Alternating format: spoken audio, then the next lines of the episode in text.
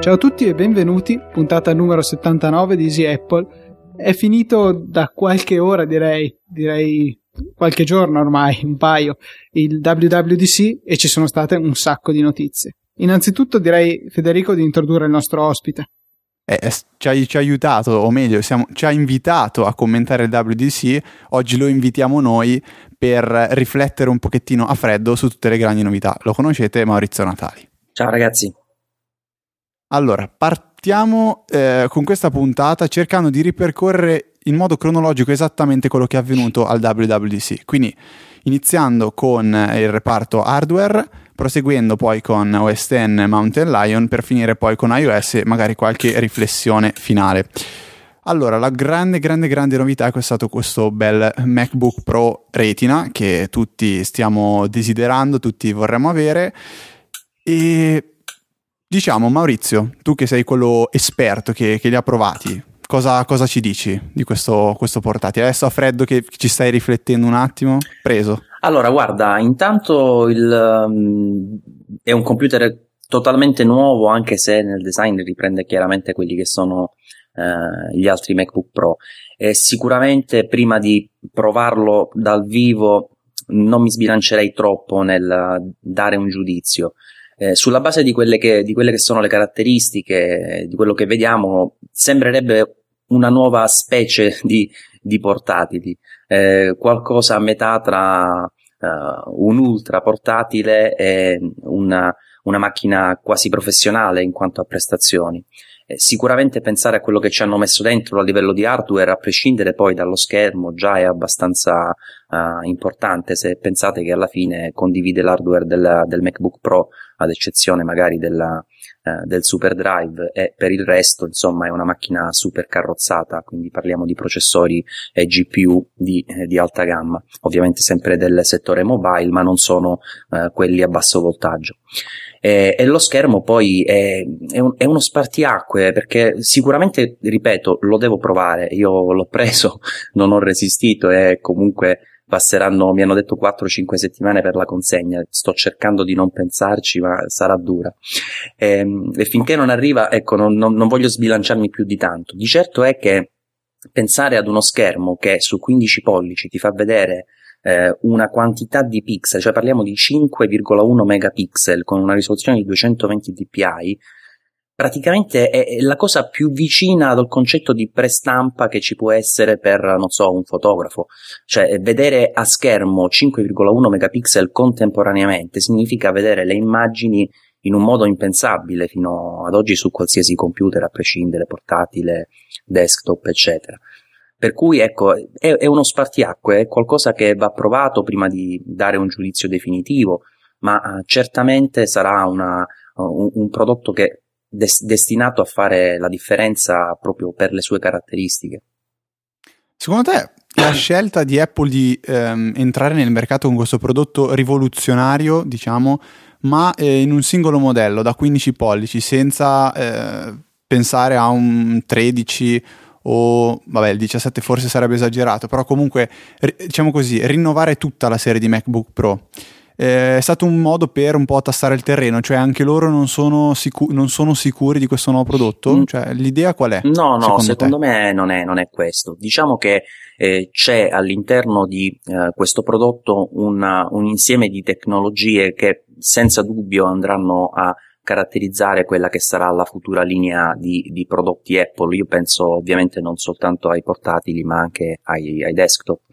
Eh, tuttavia, eh, ovviamente un prodotto come questo MacBook Pro Retina, eh, il nome completo sarebbe MacBook Pro con display Retina, che è terribile comunque, eh, MacBook sì. Pro Retina, diciamo, eh, è, è abbastanza, cioè è, è determinante, però produrlo, un, un computer del genere con queste caratteristiche avrà richiesto uno sforzo non indifferente, quindi io ritengo che uscire fuori con un prodotto del genere aggiornando tutta la linea avrebbe significato intanto non avere entry level, perché ovviamente tu qua hai un computer che di base parte sopra le duemila euro, quindi... Beh, ma qui ci sarebbero stati gli Air, diciamo, come entry level.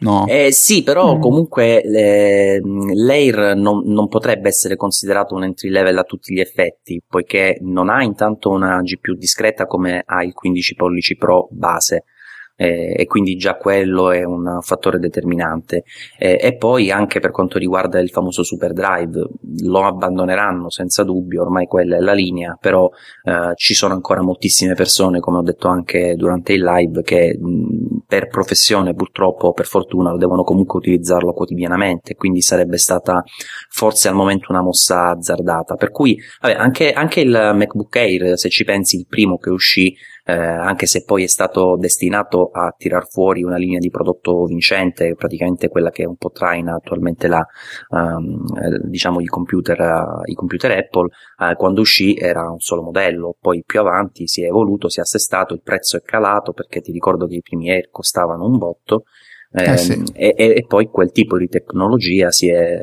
anche eh, un pochino abbassata da, come, come prezzo, e diffusa su più modelli, tant'è che hanno poi tolto addirittura anche il famoso MacBook Pro tradizionale, il bianchino, insomma, no? Quindi è, sì. è un inizio, è, era, era comunque complesso pensare di poter uscire con già con, con questo e il tredici pollici, sia per una questione proprio produttiva, a mio avviso, Eh, ma poi anche per una, perché sarebbe stata una, forse una scommessa un po' troppo un po' troppo alta, insomma, un po' troppo rischiosa. Ma secondo me siamo all'interno di una fase di transizione. Noi abbiamo visto che comunque la direzione che è stata presa è chiara, eh, S S D, che abbiamo cominciato a vedere sugli Air per ovvie ragioni di dimensione più che altro, e eh, adesso schermi retina, quindi secondo me nell'arco di due o tre anni eh, li vedremo diffondersi su tutta la gamma di computer Apple, e questo è stato un inizio. Apple si è resa conto che voleva sì proporre questa grande innovazione, questo schermo retina, ma non poteva permettersi nemmeno lei di andare a proporre questo come unico modello. Poi facciamo anche che avesse voluto inserire un tredici pollici, ma sarebbe costato comunque eh, toh, milleottocento euro, quindi una cifra elevatissima per entrare nella gamma dei MacBook Pro. Quindi per adesso inseriscono questo prodotto che è ancora sopra ai MacBook Pro che conoscevamo fino all'altro giorno, insomma, che pure continuano ad esistere con leggeri aggiornamenti hardware, quindi un prezzo molto superiore, delle caratteristiche se vogliamo superiori, e, e appunto un prezzo che non, non poteva diventare la base della gamma dei portatili professionali Apple, insomma. Luca, però hai finito il secondo rene, eh, perché te l'hai giocato per qualcosa, no. non mi ricordo cosa, quindi niente, no, niente MacBook Pro Retina. No, quello senz'altro no, per il breve termine no, però io sono comunque fiducioso che eh, siano degli schermi che andranno diffondendosi su, tutto, su tutta la gamma Apple. Sentivo anche proprio oggi su Build and Analyze un'interessante idea di Marco Arment su, sul fatto che appunto i Mac Pro e i Tower sono stati aggiornati in maniera del tutto risibile. Eh, lui supponeva che Apple stesse aspettando la possibilità di realizzare uno schermo retina delle dimensioni del Cinema Display, quindi parliamo di ventisette pollici, non oso neanche immaginare la risoluzione che avrebbe, e appunto lui diceva che magari Apple sta aspettando di poter eh, mettere sul mercato un... Eh, uno schermo di quelle dimensioni con quella risoluzione, per poi abbinarci dei Mac Pro tutti nuovi con eh, l'architettura Ivy Bridge per quanto riguarda i processori, insomma rinnovarli completamente. Anche il comparto grafico è fermo a due anni fa, non solo i processori. Ma non, non lo so, non sono tanto d'accordo. Io proprio qualche minuto fa ho pubblicato un articolo su Saggiamente eh, sul discorso Mac Pro, no? Perché sai, quando è uscito Eh, ho, ho avuto un momento di panico quando ho visto quella scritta nuovo, perché lo aspettavo da tempo, e poi eh, a vedere le caratteristiche, ovviamente come tutti quanti, eh, ho avuto una amara delusione. Tuttavia sai, nei, nel, nei, nei giorni a seguire, giorni che poi alla fine sono passate poco più di ventiquattro ore, ehm, ho, ho iniziato un pochino a, a, a metabolizzare la cosa, insomma a farmene una ragione, e penso che alla fine Eh, l'unica valutazione possibile per uh, questo aggiornamento del, del Mac Pro, che potenzialmente poteva anche non esserci, perché alla fine questa variazione eh, è stata veramente minima, no? Eh, può avere solo due significati: o il Mac Pro è destinato a finire, allora sai, gli hanno messo uh, un piccolo aggiornamento giusto per battere cassa finché si riesce a vendere, eh, e poi comunque sarà a fine ciclo, oppure anche in virtù di quello che è uscito, eh, è emerso della, della risposta di Tim Cook uh, ad un utente, non so se avete sentito, che eh, gli ha risposto via email, sì, siete importanti, sì, sì, riferendosi chiaramente ai professionisti, eh, e dentro il duemilatredici, fine, fine duemilatredici, avremo un nuovo Mac Pro. Quindi stiamo parlando di un tempo veramente lungo. Allora io l'unica eh, soluzione, l'unico ragionamento che mi sono potuto fare è che in questa fase, con l'impegno che c'è stato sia per questo nuovo MacBook Pro, ragazzi, perché stiamo parlando di un, di un progetto totalmente nuovo che potenzialmente può rivoluzionare eh, la linea di portatili Apple, ma senza dubbio verrà Uh, come sempre scimmiottato anche uh, dagli altri produttori. Sapete che Apple alla fine è abituata ormai a fare da capofila per uh, questo tipo di cose. Sì, può permetterselo. E infatti, ma oltre al MacBook Pro, questo con display retina, cioè eh, contestualmente in questa giornata è successo di tutto. Cioè considerate che hanno eh, portato il sistema operativo, vabbè, poi queste cose le diciamo affronteremo più avanti, però giusto per fare una carrellata, sì, il sì, sì, Mountain sì. Lion, la Developer Preview quattro, che eh, io la sto provando, devo dire va, eh, va benissimo, è quasi un sistema veramente completo e l'hanno quindi portata avanti, eh, il nuovo iOS e quindi una, un nuovo sistema operativo. Stiamo parlando già di due sistemi operativi, desktop e mobile. Eh, poi c'è stata una carrellata di aggiornamenti software eh, per praticamente tutte le applicazioni che un po' sfruttano lo schermo, quindi iPhoto, iMovie, livello base, ma poi anche Final Cut, Motion, Aperture. Aperture in particolare ha avuto un aggiornamento che eh, potrebbe sì. essere quasi un, una quattro punto zero, nel senso che ha una serie di eh, contenuti davvero importanti all'interno. Non si tratta semplicemente della, eh, del supporto retina, ma hanno aggiunto tantissime cose che poi le, le, le affronteremo anche con un articolo più avanti.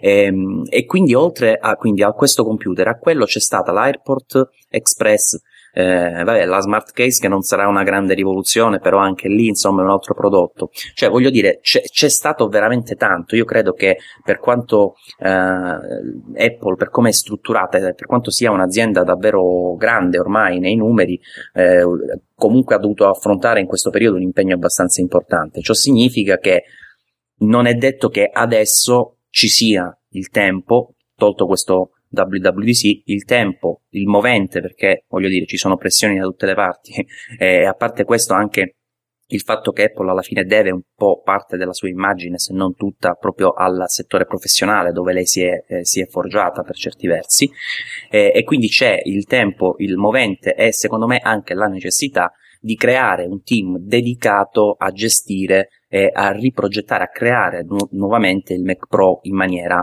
Uh, importante, cioè non soltanto uh, come aggiornamento, ma anche per creare un team che lo possa seguire nel tempo. Cioè non, non dimenticate che ehm, per come è strutturata Apple, no? Si dice sempre che è nata come una startup e continua ad essere una startup, tutto, tutto fa capo a Jobs, queste persone che si spostano da una parte all'altra, buttate prima su un progetto poi su un altro. Con Cook questo tipo di impostazione non ci sarà più.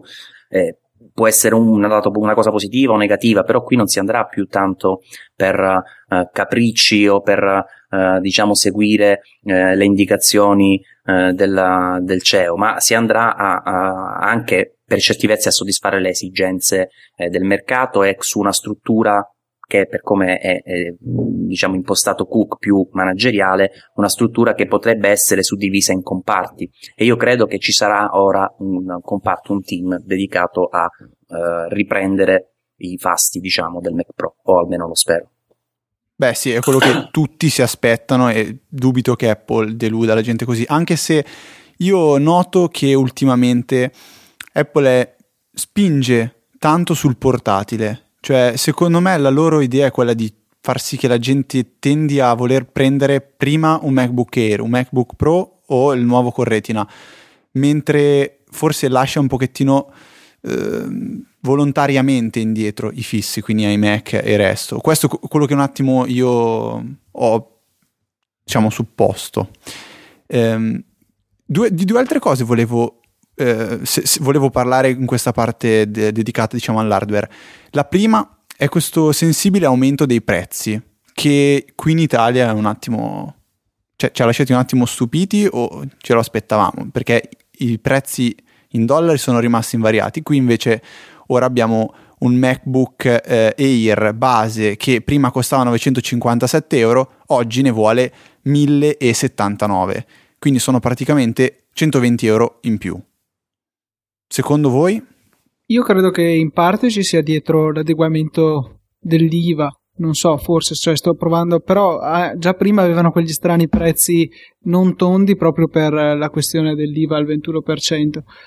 Boh, non so se sono comparse nuove tasse da, o dal fronte dell'Unione Europea o da parte nostra, perché non lo spiego, perché in effetti anche in Germania eh, sono aumentati i prezzi appena appena di meno proprio per la questione dell'I V A. Infatti eh, l'Air, che da noi è millesettantanove euro, in Germania è millequarantanove se non sbaglio, per cui eh, boh, non, non capisco, è ingiustificato questo aumento di prezzi. Adesso arriviamo a pagarli di più in euro che in dollari. D'accordo che il prezzo americano non contiene le tasse che vengono pagate a parte, però mi sembra veramente un cambio di rotta importante. Prima avevamo il, eh, la possibilità di dire eh, l'Air è il, almeno l'undici pollici base è il computer Apple portatile che è possibile prendere eh, con meno di mille euro. Adesso non è più così, vero? Ma eh, guarda Luca, intanto quello che tu dici è sacrosanto, cioè eh, rispetto a quando sono stati lanciati i precedenti, precedenti Mac con i precedenti prezzi, che poi diciamo difficilmente Apple in corso d'opera va a ritoccare, anche se in alcuni casi ci sono stati eh, ci sono state delle, delle eccezioni, eh, adesso c'è un cambio che per noi è molto più sfavorevole rispetto alla... Ah, esatto, alla... quello era che l'altra cosa. Però tu dici giustamente, eh, questo com'è che riguarda solo l'Italia? Beh, eh, senza ombra di dubbio, eh, su questo argomento devo dire la verità, mi sono un po' oh, stu- stufato, annoiato di discutere, perché eh, io vorrei che costassero di meno, o chi non lo vorrebbe, insomma stiamo dicendo un- un'ovvietà, no? Eh, però sai, l'altro giorno, eh, per-, per staccarmi un pochino dal concetto del singolo euro, delle cento euro, eccetera, non che non siano importanti, però per guard- avere una visione un pochino più ampia, l'altro giorno non ricordo chi sul, sul blog mi, mi fece un'osservazione che mi è rimasta impressa, perché eh, in effetti eh, contiene una, una verità interessante, cioè eh, dice guarda, fai un attimo un confronto, seppure parzialmente improprio, con le auto, no? Allora tu puoi avere una un Audi o non so, anche una una Volkswagen, però diciamo un Audi, una B M W, eh, che contiene il massimo della tecnologia, perché dove ci sono uh, fior fior di ingegneri che studiano, che guidano proprio l'evoluzione delle auto, e oggettivamente quando tu la compri spendi un patrimonio, cioè sono macchine in cui veramente ci, altro che rene, insomma gliene lasci, gli lasci anche qualcosa in più, eh, sicuro. Eppure tu in alternativa che fai? Ti puoi prendere una Skoda, non lo so, perché comunque ha componenti di qualità, cioè stiamo sempre parlando di una macchina che eh, ha molti componenti della, del gruppo Volkswagen, quindi non ci sono grandissime differenze in termini, non so, di affidabilità, quello che vuoi, però la paghi di meno, ma non mi dire che è la stessa macchina, non è la stessa cosa. Ma soprattutto, tu hai mai visto su forum di auto gente che si cazza, passatemi il termine, dicendone di tutti i colori alla B M W perché le macchine costano care?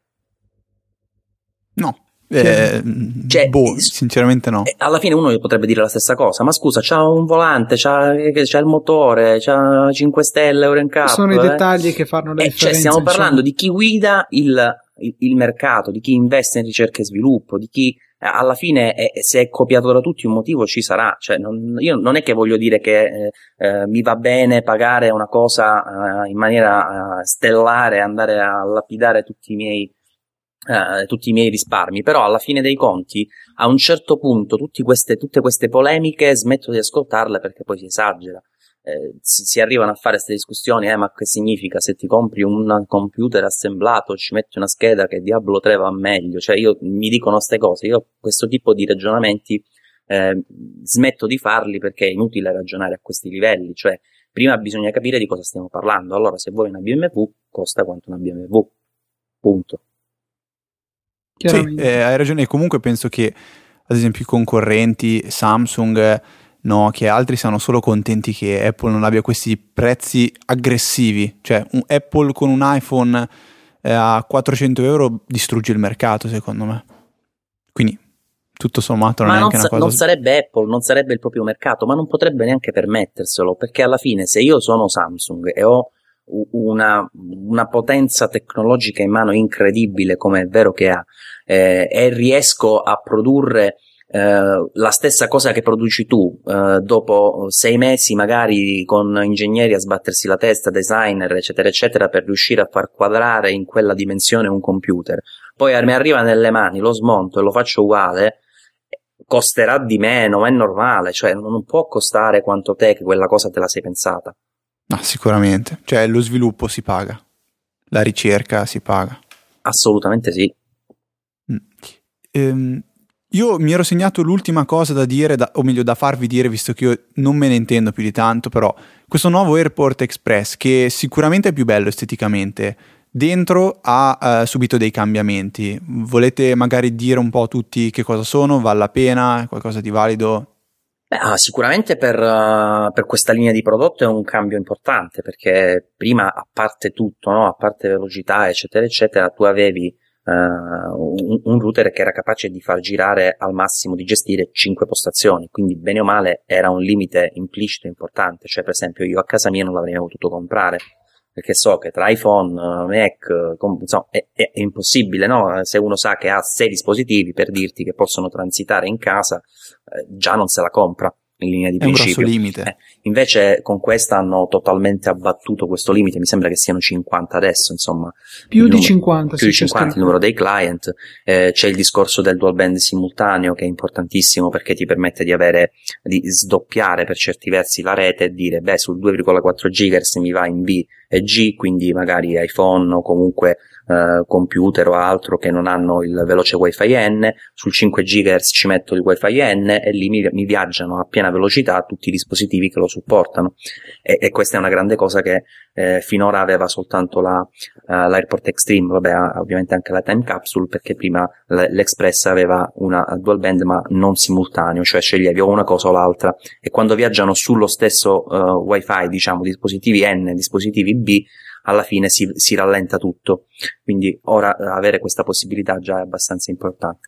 Per il resto strutturalmente mi sembra, ora non ho approfondito più di tanto, mi sembra rimanga ehm, cioè più che strutturalmente, funzionalmente mi sembra rimanga la stessa. C'è questa diversità, a parte estetica, ehm, del fatto che ora l'alimentatore, cioè il cavo di alimentazione, è separato, mentre prima ricordavate si attaccava direttamente alla, alla presa. C'è chi preferisce questa nuova soluzione, c'è chi invece preferiva la vecchia. Vabbè, qui ovviamente è una questione di eh, diverse organizzazioni in casa o di preferenze personali, quello che vogliamo, però in linea di principio mi sembra una, un importante miglioramento proprio come classe di prodotto. Sì, anche perché adesso addirittura, cioè addirittura è stata introdotta comunque una doppia presa Ethernet, che può essere utile in molti casi. Adesso può, si può veramente pensare di usare eh, l'Airport Express come router domestico, da, si attacca in un Ethernet eh, il modem d- della propria D S L o qualunque connessione si abbia, nell'altra porta si può collegare un computer magari fisso tramite il cavo, e poi abbiamo la possibilità di avere fino a cinquanta dispositivi che si connettono in wifi, quindi anche qui insomma c'è un bel salto, che mantenendo il prezzo invece, perché se non sbaglio costa sempre novantanove euro. Sì, qualcuno mi diceva che ultimamente costava novanta la vecchia, invece quindi questa con novantanove sarebbe più alta di, no, di nove euro, però sinceramente non ho verificato. In dollari è rimasto lo stesso il prezzo, uh-huh. Perché sul sito Apple si leggeva still novantanove dollari. Sì, questo quindi lo dice anche sul sito italiano, con, che continua a costare novantanove dollari. Infatti io da lì avevo tratto l'ispirazione per dire che il prezzo fosse rimasto invariato, qualcuno mi ha, mi ha uh, corretto, però poi questo va, va verificato. Comunque tra novanta e novantanove euro, insomma, non, non cambia sicuramente, non ci cambia la vita, soprattutto considerando le differenze Eh, funzionali, insomma, di, del, del nuovo prodotto. Eh, l'unica, che, ecco, l'unica cosa, se vogliamo mettere una, una nota negativa, a mio avviso, è che eh, tra le, le due porte che diceva prima Luca, eh, la WAN sì, vabbè, per mettere il modem in ingresso, ma la LAN è soltanto a cento megabit, non è, non è gigabit. Beh. E Luca sarà, sarà scontento, dato che lui è un amante dell'Ethernet, quello cattivo, e quando vede Filippo Bigarella, che attualmente è a San Francisco al W W D C e fa speed test con download da trecentosettanta megabit in, e upload duecentoquindici, sì, anche Luca duecentocinquanta, inizia a sbavare. Sì, veramente. Eh vabbè. Comunque, sì, dai, per la maggior parte degli utenti domestici non credo che rappresenti un limite, è sicuramente un ottimo prodotto, facile da impostare con l'utility Airport. Mi spiace solo che adesso la nuova utility di configurazione che è arrivata su Lion con un aggiornamento, e temo sia disponibile, cioè presente in Mountain Lion di serie, eh, toglie un sacco di funzionalità avanzate che io apprezzavo molto di quella vecchia, però vabbè, finché riesco a tenermi il vecchio, la vecchia versione su Lion, sono contento. Guarda, anche qui penso che ci sia un po' la stessa sorte eh, avuta con Final Cut uh, dieci, perché eh, hanno totalmente ristrutturato la cosa, no? Non so se ti ricordi la vecchia uh, interfaccia che era abbastanza standard, no? Mentre invece questa sì, nuova, sì, sì. Tutta, tutta icone, insomma, tutta fantasmagorica come interfaccia, però effettivamente va a perdere un po' di funzionalità, ma io credo che arriveranno, ritorneranno con uh, dei prossimi aggiornamenti. Perfetto. Ok, quindi momento hardware, diciamo che potremmo archiviarlo, a meno che qualcuno abbia una, una nota in più da aggiungere. Maurizio, Luca, non so. No, eh, sì, interessante a lato il fatto, appunto, rimanendo in tema di Ethernet, che abbiano introdotto comunque supporto per le porte che sono state rimosse, scusate il gioco di parole, tramite degli adattatori Thunderbolt a un prezzo del tutto concorrenziale, dopotutto costano trenta euro, se pensiamo che il solo cavo Thunderbolt costa cinquanta euro, okay, che è più lungo, ma insomma questi adattatori per poter avere la, l'Ethernet Gigabit e la Firewire ottocento sono sicuramente un ottimo prezzo a ventinove euro, anche perché se non sbaglio costava più o meno quel tanto l'adattatore eh, U S B due Ethernet cento megabit che vendevano per eh, gli Air. Eh, sul, su questi adattatori posso aggiungere tre cose ma rapidissime. Urca. Allora, una è che, eh, lo dico perché ho già ricevuto molte domande, l'adattatore eh, Thunderbolt Firewire non, è, non sarà disponibile fino a luglio, mentre l'altro invece è già in vendita. Eh, l'altra è che, questa è una notizia fresca fresca eh, che ha pubblicato Razziatore qualche minuto fa sul blog, eh, sul, sui display Thunderbolt, eh, non so se vi ricordate, durante il live io dicevo eh ma adesso che è cambiato il MagSafe, siccome il, il display Thunderbolt ha anche, oh, anche quello precedente ce l'aveva, la possibilità di alimentare il portatile, no? Con un cavo tu sì. hai, alimenti direttamente il portatile senza doverti collega- portare insomma l'alimentatore tradizionale. Ovviamente col, col MagSafe diverso, il connettore diverso, non lo puoi più usare, e invece hanno aggiunto eh, gratuitamente nella confezione dei nuovi, dei nuovi Thunderbolt anche l'adattatore, che comunque in vendita mi sembra dieci euro, quindi non, non è una cosa eh, milionaria, però voglio dire, sai, quelle attenzioni che un po' da Apple stiamo iniziando ad abituare, ad abituarci a non avere, quindi quando c'è fa piacere.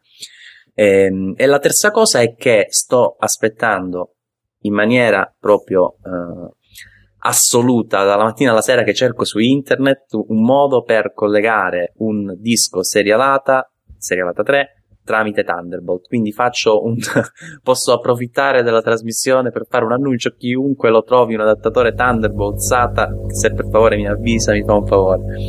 Fine. Ecco. Nel Mi frattempo pare c- che esista incorporato in quei dock che hanno centomila porte, hanno delle SATA, che comunque se non sbaglio esistono i cavi SATA e SATA, però insomma sono, hanno dei prezzi allucinanti, e se ti serve solo il connettore SATA forse sì, sono un po' esagerato. Sì, io cercavo solo il connettore, in realtà c'è una soluzione attualmente che è quella Uh, di Seagate, se non sbaglio, che ha fatto quella, quell'hard disk che poi ha un multiconnettore proprietario dove si possono attaccare tante soluzioni tipo U S B tre, Firewire, quello che vuoi, e c'è anche quello Thunderbolt, quindi tu alla fine potresti utilizzare quello, però a me interessa poi co- avere l'adattatore libero, perché io devo, devo poter collegare uh, dischi per fare delle prove, test, eccetera eccetera, perché altrimenti eh, stavo facendo questa riflessione l'altro giorno, essendomi sbarazzato del MacBook Pro del duemilaundici in attesa di questa fantomatica nuova generazione che poi c'è stata, eh, al, al momento non ho nessuna postazione in cui esiste un, uh, un, un modo insomma per collegare, per testare gli S S D uh, serialata tre, quelli tradizionali nel case da due virgola cinque pollici, perché sul Mac Pro comunque sappiamo che abbiamo ancora la serialata due. Sulla, sull'iMac ti figuri che ogni volta lo smonto, non so se avete visto, per smontare e mettere un S S D che bisogna fare, quindi non è una cosa sì, da fare sì, tutti i giorni. Esatto, sul, eh, sugli altri computer ormai il, l'Air ha, ha uno standard di questi qua, insomma, di eh, microsata. Stessa cosa, scusate, per il nuovo MacBook Pro, quindi dovrei ricomprare un vecchio, tra virgolette, MacBook Pro, e non mi sembra il caso, per cui sono rimasto in assenza di metodi per testare gli S S D. Fine della parentesi. Interessante il fatto che che negli ultimi Air, quelli nuovissimi appena presentati, si è leggermente cambiato l'attacco degli S S D, quindi rendendo incompatibili quelli di terze parti. Ad esempio so che O V C ne faceva, eh, dovranno cambiarlo pare solo a livello fisico, poi i contatti sono rimasti gli stessi, solo leggermente spostati. Insomma, Apple che mette un po' i bastoni tra le ruote a chi vuole è espandere lo stesso un computer con... è lo stesso connettore, eh, questo nuovo, diciamo, che dici tu, lo hanno messo anche sul MacBook Pro Retina, Retina. Eh, no, da quello che ho capito che... io è ancora diverso. No, il connettore è uguale, sai ah, cosa okay. è diverso? Il buffer su cui è, sono attaccati i chip. Nel senso che, eh, diciamo, gli S S D non è che avrebbero la necessità di essere inseriti in un case da due virgola cinque pollici come sono quelli che sono in vendita tradizionalmente, no? Eh, li fanno in quel modo per una questione di compatibilità, perché tu hai già un computer, un portatile, lo apri, c'hai già un disco da due virgola cinque, metti quello e è finito. Ma se tu lo smonti è un, è un wafer con dei chip sopra, no? È una scheda sostanzialmente. Ora tu questa scheda la puoi strutturare in qualsiasi formato vuoi, e quando hai la necessità di ridurre le dimensioni chiaramente non vai a utilizzare quel pipitone tra virgolette de, da due virgola cinque pollici, per cui sia nell'Air che nel, nel MacBook Pro Retina, dove la necessità di rendere il case molto sottile è determinante, hanno tolto il case della, uh, della, uh, del disco e hanno messo solo la parte interna, che hanno potuto anche strutturare a livello di forma in maniera diversa per adattarlo alle esigenze. Quindi se tu prendi i due dischi, hanno il connettore uguale, però il wafer del, del MacBook Pro è più corto e più largo, anche perché hanno dovuto fare la variante da, da settecentosessantotto giga byte, quindi ci vanno più chip NAND, e chiaramente non, non bastava quello della, del MacBook Air, quindi ci sono queste sottili differenze che ovviamente renderanno impossibile mettere l'S S D dell'Air sul MacBook Pro Retina, per capirci, però il trattatore è uguale. Io addirittura avevo capito che i nuovi MacBook Pro avevano, cioè, un collegamento mini P C I Express addirittura, quindi magari incorporava direttamente il controller e il bus SATA direttamente sul... No, no, c'è, un, c'è un'immagine sul sia su iFixit, ovviamente, che l'ha smontato, ma poi anche proprio sul blog di O V C che eh, menzionavi tu prima, eh, c'è un'immagine con i tre, le tre, i tre S S D a confronto, e vedi che praticamente tra questi due recenti, dell'Air duemiladodici e del MacBook Pro Retina, alla fine cambia soltanto la dimensione eh, della scheda, ma il collegamento è lo stesso. Non si potranno comunque invertire perché fisicamente non ci vanno, cioè non puoi metterli da una parte all'altra, però eh, alla fine non è neanche questo grande problema di, di limitazione, secondo me, perché alla fine eh, tipo un'azienda come O V C, che è una delle poche che poi produce eh, gli Aura, mi sembra si chiamino Aura Express, per eh, aggiornare gli S S D degli Air eh, duemilaundici, ora per farli adatti all'Air duemiladodici e al MacBook Pro eh, Retina ci metterà due minuti, insomma si tratta semplicemente di eh, spostare la dimensione dei pin e il buffer, vabbè, non, non due minuti, però insomma il concetto è quello, non sarà una cosa così, così drammatica, per cui non lo so se alla fine nasce da un'esigenza di bloccare l'espandibilità o se semplicemente eh, era a, a livello strutturale o, o, o a livello, insomma, di caratteristiche, non lo sappiamo, insomma non, non vorrei spingermi troppo a fare ipotesi, però non, non penso che nasca da, ecco, dalla volontà di ridurre l'espandibilità, perché alla fine queste sono aziende che producono es- eh, specificatamente questi eh, dischi per uh, il MacBook Air, e adesso li produrranno specificatamente per l'Air duemiladodici e per il Pro Retina, non cambierà molto, insomma. In conclusione direi di dire che hanno... Eh, i nuovi MacBook Pro Retina si sono meritati un bel uno su dieci in quanto ha avuto la riparabilità di iFixit, insomma hanno detto che bellissimo computer, ma se si rompe qualcosa tanti auguri, insomma. Lo mandi a Apple e ci pensa Apple, che è come loro vogliono sostanzialmente. Beh, eh, ma io... vabbè, no, io scusate se, se vi interrompo e poi alla fine parlo solo io, però anche, no, anche questa cosa, no, cioè, ma come, come si pretende di avere un computer di questo spessore che abbia la, la, la, anche la, la, la, diciamo, la possibilità di prendere, smontare e cambiare i pezzi? È impossibile, anche perché la maggior parte dei pezzi sono fatti su misura, cioè non, non che, che, sì, che fa? Eh, ma, ma sono d'accordo, solo che eh, bisogna trovare un punto, secondo me, per criticare qualcosa, cioè, c'è chi ha avuto il coraggio di criticare il prezzo, e secondo me forse è l'ultima cosa che si può criticare in un computer del genere a quel prezzo. Beh, ma se uno ti dice è caro, che gli devi dire è caro davvero, eh, non è che non è caro. È, eh. è, è caro, però, cioè, bisogna capire quello che ti dà in più. Io posso dirti che una borsa da duemila, eh, da duemila euro è cara, però cosa mi dà in più una borsa da duemila euro rispetto a una da da cinquecento, ma magari è per essere in pelle di un animale in estinzione, quindi... Sì, ma il valore che mi dà in più, cioè a me una borsa ci butto dentro le cose, stop. Una Ferrari rispetto a una Punto la paghi di più, però cavolo, una Ferrari ha qualcosina in più da offrire rispetto a una Punto, come magari questo MacBook Pro. Però beh, non, non voglio cadere in queste cose. Due cose velocissime, dopo promettiamo che passiamo a Mountain Lion.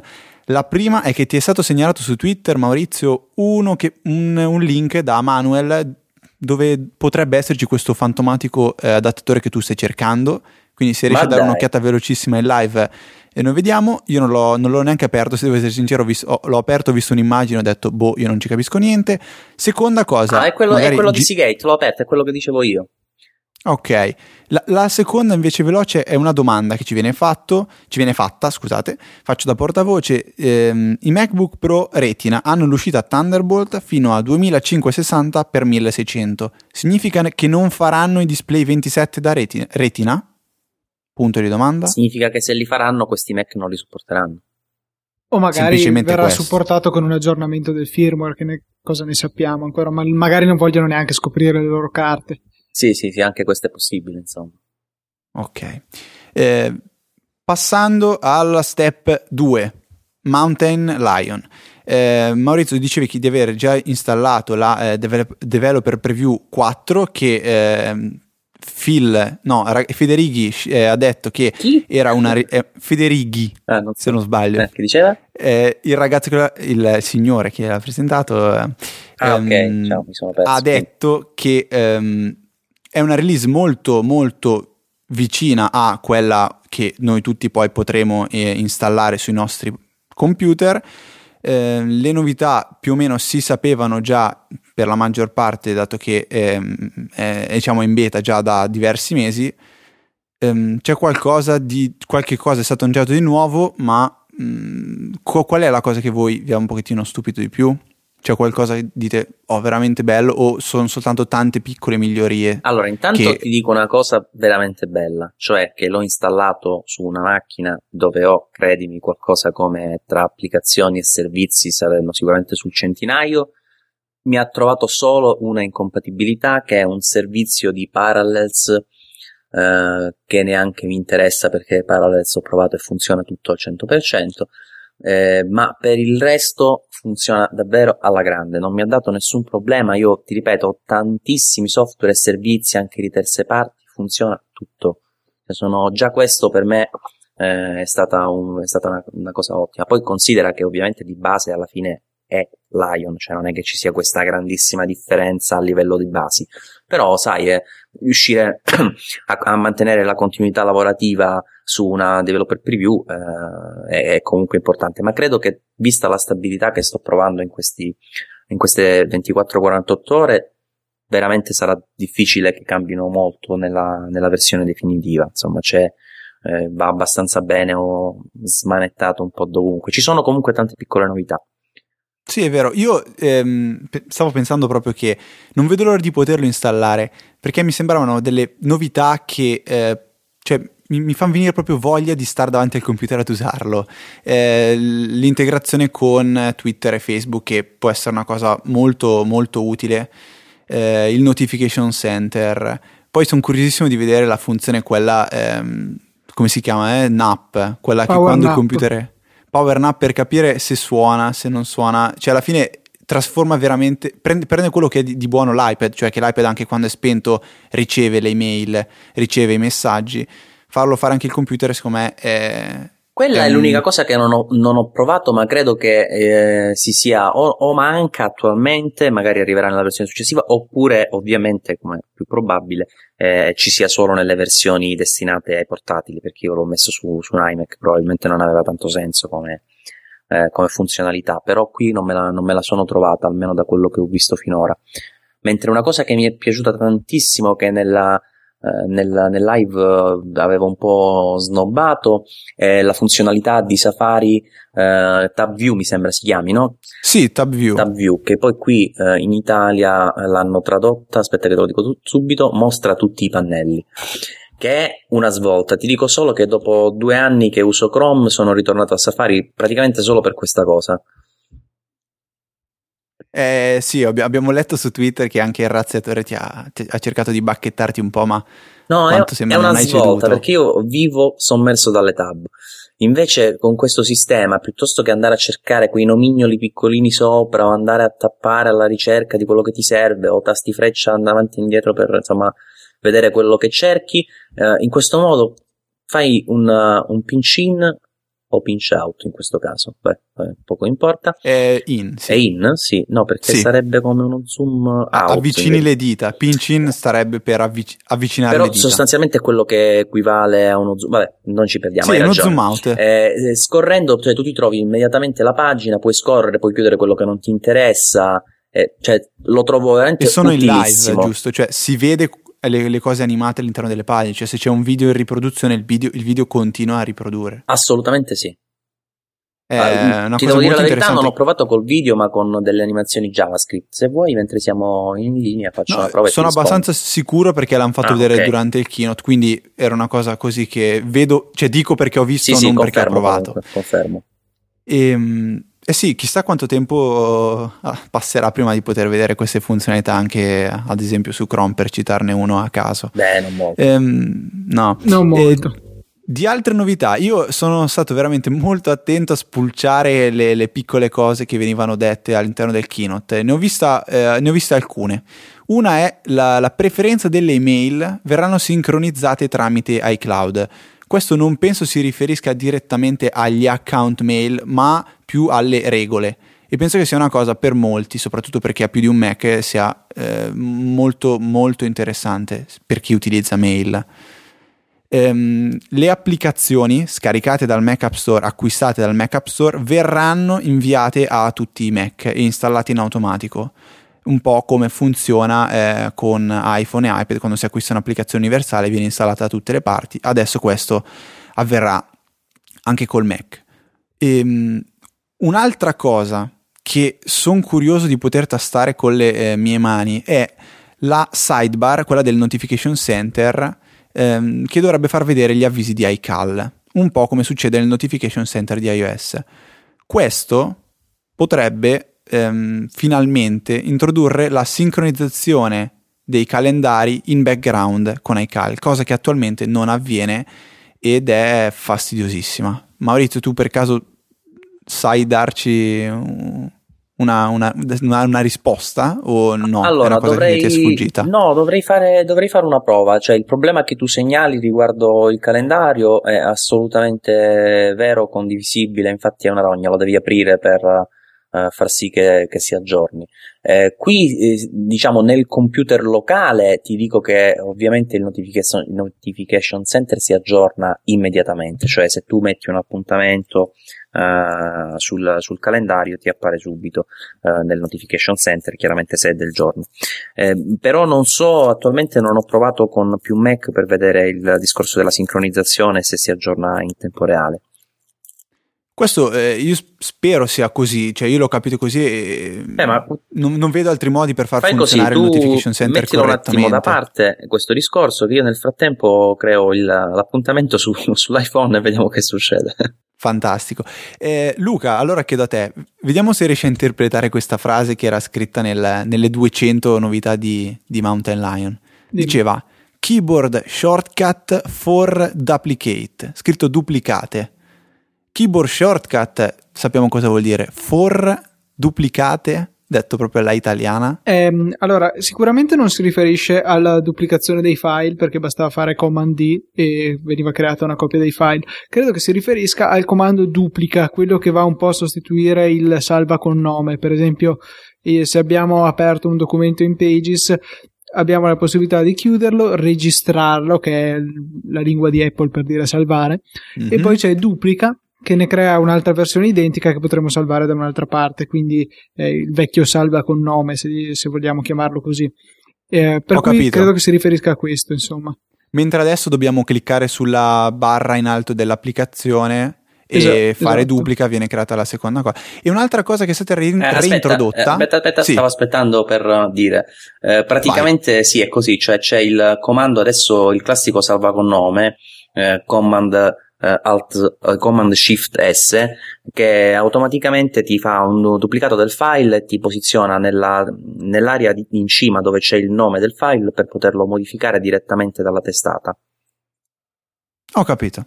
E è stato introdotto, reintrodotto ancora il salva come per eh, salvare un documento come, come avveniva prima co- dandogli un nome, e quindi diciamo va a bypassare. Sì, solo che esiste solo il... con un intricatissimo, una shortcut da tastiera, insomma, non è presente nel menu da quello che leggevo. Sì, è sera. Command Shift Option S, quindi già prima che la gente la trovi. Quattro dita su dieci sono già occupate, insomma, ancora un po' che ne sì, mettono. No, si vede, anche, si vede anche nel menu, eh, però chiaramente se vedi nei menu eh, su tutto il sistema operativo e nei programmi, eh, le funzioni che appaiono eh, diciamo con tasti modificatori eh, di solito si, si visualizzano solo quando li premi. Quindi se tu per esempio apri il menu file eh, e aggiungi i tasti modificatori, lo vedi, il salva con nome che è Command Shift Alt S. Beh, allora giustifico Luca, perché l'articolo di Cult of Mac dice quello che diceva Luca. Probabilmente hanno, hanno, hanno sbagliato, perché dicono la, la buona notizia: in O S X Mountain Lion Apple ha reintrodotto il salvacome, la, la cattiva è ancora nascosto e eh, non accessibile dal, dai menu. Ma no, non è vero. Eh, allora hanno proprio... hanno proprio completamente sbagliato questi qua. Vabbè, comunque, sì, l'avevamo ehm... anche segnalato su Easy News, infatti se andate su news punto easy apple punto org, dove ricordiamo, raccogliamo le notizie più interessanti che troviamo in rete ogni giorno, e c'era appunto anche questo articolo di Cult of Mac. E potrete leggere anche il bell'articolo che ha scritto, se non sbaglio, Razziatore, non è tutto oro quel che luccica, eh, sulle le, le cose negative di questo W W D C, e l'ho letto, è veramente molto interessante, e qualche spunto l'abbiamo preso. Ehm, no, Maurizio, la risposta è no. Eh, l'ho messo all'appuntamento e non mi è apparso, adesso riapro calendario, sicuramente lo scaricherà e poi mi apparirà. Questa è una cosa terribile, perché eh, dovete sapere che non solo iCal è limitato in questo, in questo modo, ma anche altre applicazioni, ad esempio Fantastical, che è un'applicazione che si va a posizionare nella menu bar e che vi farà accedere velocemente al vostro calendario, vedere gli appuntamenti, crearne di nuovi e anche gestire promemoria con le ultime versioni. Anche questo necessita di uh, avere iCal in, ese- in esecuzione per poter sincronizzare. Eh, Fantastica lo andrà a fare in automatico, cioè aprirà iCal ma lo lascerà nascosto. Però è una grossa limitazione, secondo me. C'è solo Anzi, un ma, nel senso che c'è una possibilità, seppur remota, che eh, siccome io l'ho fatto questa, adesso questa modifica l'ho fatta con un iPhone con eh, la vecchia versione di iOS, probabile che magari necessiti invece della nuova per funzionare in, come dici tu, magari. Beh, ma è anche l'iPhone che deve inviare il messaggio, cioè l'aggiornamento allo stesso modo, non lo so. Guarda, non, non credo, perché alla fine una volta che il dato è su iCloud eh, sarà il computer, il Mac, a dover andare a pescare lì eh, il nuovo aggiornamento. Comunque non lo so, eh, può, può essere. Io no no in linea di massima hai ragione, giusto per mettere un ma. Sì, no no hai fatto benissimo. ehm, ci sono Sono stati introdotti eh, gli in-app purchase anche nel Mac App Store, cosa che, se non erro, attualmente non, non esiste. O meglio, questa veniva menzionata come le, le, alcune tra le novità di Mountain Lion. Eh, una, una cosa molto triste, la uh, dettatura non sarà disponibile in italiano. Mm, perché Apple ha fatto una scelta simile? Impossibile dare una risposta a questa cosa, perché non ha assolutamente senso. Io ero già contentissimo, perché eh, cioè avevi iMessage, volevi mandare un messaggio, lo mandavi, volevi mandare un'email, dettavi, lo puoi fare sul, lo potremmo fare sull'iPad, lo potremmo fare eh, sull'iPhone quattro S, eh, non lo potremmo fare sul Mac. Bah, stranissimo. Come allo stesso modo ha introdotto il dizionario spagnolo e tedesco. E qui ancora peggio, cioè il dizionario italiano non penso sia così difficile da in- implementare. Magari solo più grande degli altri. Ho capito, ma non... non, non, non boh. Però hanno non aggiunto so. una nuova voce, si chiama Alice. Alice? Sì, sì, no. Ehm, allora io continuo a leggere queste cose che mi sono segnato. Eh, noi che durante la diretta continuiamo a dire ma sì, Apple sicuramente rilascerà iWork duemiladodici. No. Niente iWork duemiladodici, un, a quanto pare un, un piccolo aggiornamento eh, che verrà rilasciato direttamente con Mountain Lion, oppure quando verrà appunto reso disponibile nel Mac App Store Mountain Lion, verranno rilasciati anche questi fatidici aggiornamenti per Keynote, Pages e Numbers. Io penso che potrebbe essere, potrebbe andare così, una cosa molto silenziosa, senza stare a sottolineare che hanno re, eh, reinventato iWork. Magari faranno solo qualche aggiustamento e li chiameranno iWork duemiladodici. Voi che dite? Ma sì, io credo che sarà una cosa che butteranno dentro. In, spero, eh, perché non ci sono in realtà neanche rumor che vogliono l'aggiornamento di iWork. Io spero che con eh, il rilascio di Mountain Lion si decidano anche a rinnovare iWork, che, parliamoci chiaro, è la versione zero nove, comincia ad avere tre anni, sarà ora grande di rinnovarla. Io, io lo spero sinceramente.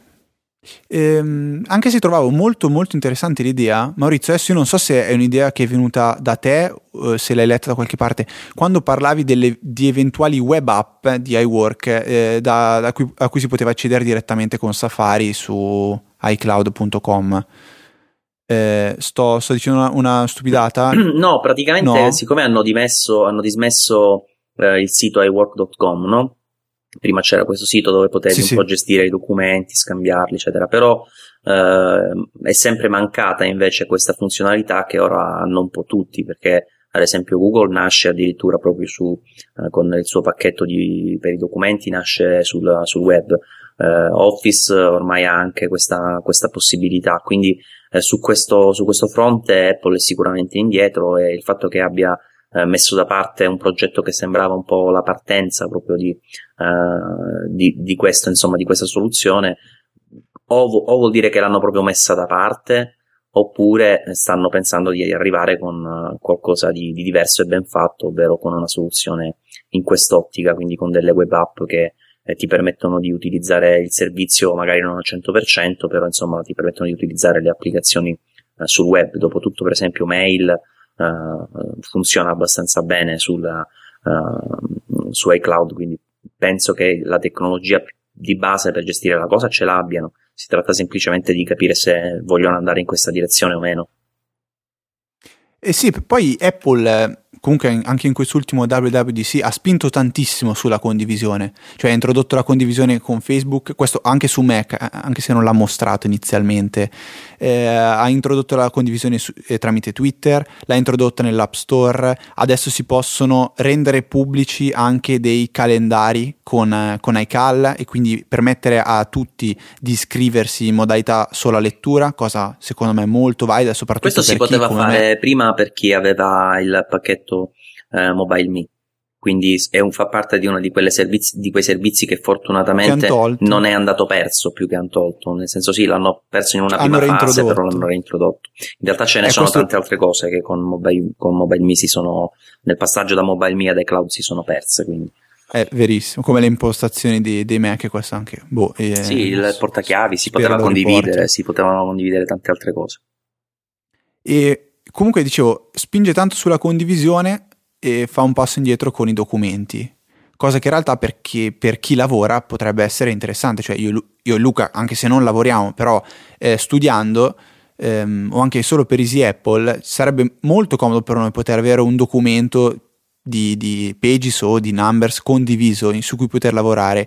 Invece attualmente dobbiamo fare un lavoro infinito, cioè prenderlo, scaricarlo, importarlo in Numbers, questo parlo per quanto riguarda iPad, poi eh, lavorarlo, eh, sistemarlo e ricaricarlo. Sì, diciamo eh, che iCloud al momento tutta l'impostazione che ha di condivisione è basata in maniera importante sulla condivisione personale, cioè non è sicuramente eh, un pacchetto che nasce per uh, servizi business, per usare un termine un po' allargato, eh, quindi sono tutte funzionalità di condivisione che ora sono anche più eh, marcate con eh, Mountain Lion, perché anche quel discorso, che ne so, di Safari, delle tab, ci sono tante cose che ti fanno avere un po' il senso di continuità eh, tra, tra iOS e eh, Mountain Lion, però tutto quanto legato sempre alla persona, quindi a questo account di, di iCloud. Luca, stavi dicendo, scusa? Eh, no, no, niente, volevo solo precisare che il Razziatore ci ha sottolineato giustamente che era stata una sua idea delle web app di iWork, per una cosa a cui noi non pensiamo mai, in effetti, quantomeno anche chi possiede un P C potrebbe vedere i documenti di iWork senza doverli riconvertire in altri formati, ma pensiamo anche a chi magari lavora in, un, in un'azienda dove i P C sono con Windows e ha magari ha creato qualcosa su Pages, chiaramente potrebbe essergli una funzione utile poterlo vedere da web.